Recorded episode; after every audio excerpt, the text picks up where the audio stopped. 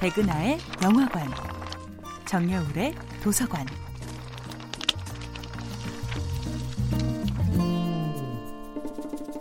안녕하세요. 여러분과 아름답고 풍요로운 책 이야기를 나누고 있는 작가 정여울입니다.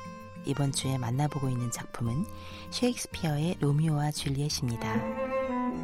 희망이 없을수록 더욱 찬란하게 빛나는 비극적 로맨스 로미오와 줄리엣. 사랑하는 여인을 신의 자리에 등극시키고 오직 그녀만을 줄기차게 숭배하는 로미오의 사랑 속에는 뜻밖의 반전이 숨어 있습니다. 로미오의 첫사랑은 줄리엣이 아니었습니다. 로미오의 사랑은 절대적이고 순수하고 완벽한 것인 줄 알았는데 막상 뚜껑을 열어보니 로미오가 정신을 잃고 빠져있던 첫사랑은 줄리엣이 아니라 로잘린이라는 다른 여인이었습니다.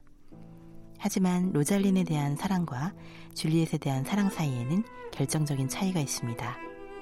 로잘린을 짝사랑하던 로미오에게는 사랑의 형식이 중요했을 뿐 정작 그 사랑에는 내용이 없었습니다.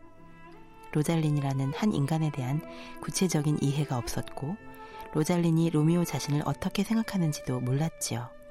무엇보다도 로미오는 로잘린보다는 사랑에 빠진 자기 자신을 더 사랑했습니다. 로미오에게 내용 없는 형식에 불과했던 로잘린에 대한 사랑은 줄리엣을 만나면서 내용과 형식이 일치하는 완벽한 사랑으로 승화됩니다. 줄리엣은 이렇게 말합니다. 그대의 이름만이 나의 적일 뿐이에요. 몬터규가 아니라도 그대는 그대이죠. 이름이 별건가요? 우리가 장미라 부르는 건 다른 어떤 말로도 같은 향기가 날 겁니다. 로미오도 마찬가지. 로미오라 안 불러도 호칭 없이 소유했던 그 귀중한 완벽성을 유지할 거예요. 로미오, 그 이름을 벗어요. 그대와 상관없는 그 이름 대신에 나를 다 가지세요. 로미오를 향한 줄리엣의 애절한 독백을 듣는 순간 로미오는 자신의 마음이 곧 줄리엣의 마음과 정확히 똑같은 열정으로 타오르고 있음을 깨닫습니다.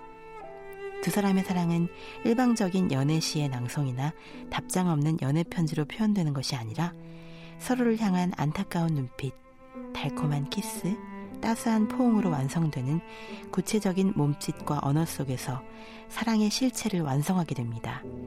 단지 사랑의 형식, 사랑의 이상을 갈구했던 로미오가 이제 살아있는 실체로서의 진정한 사랑을 갈구하게 되었던 것입니다.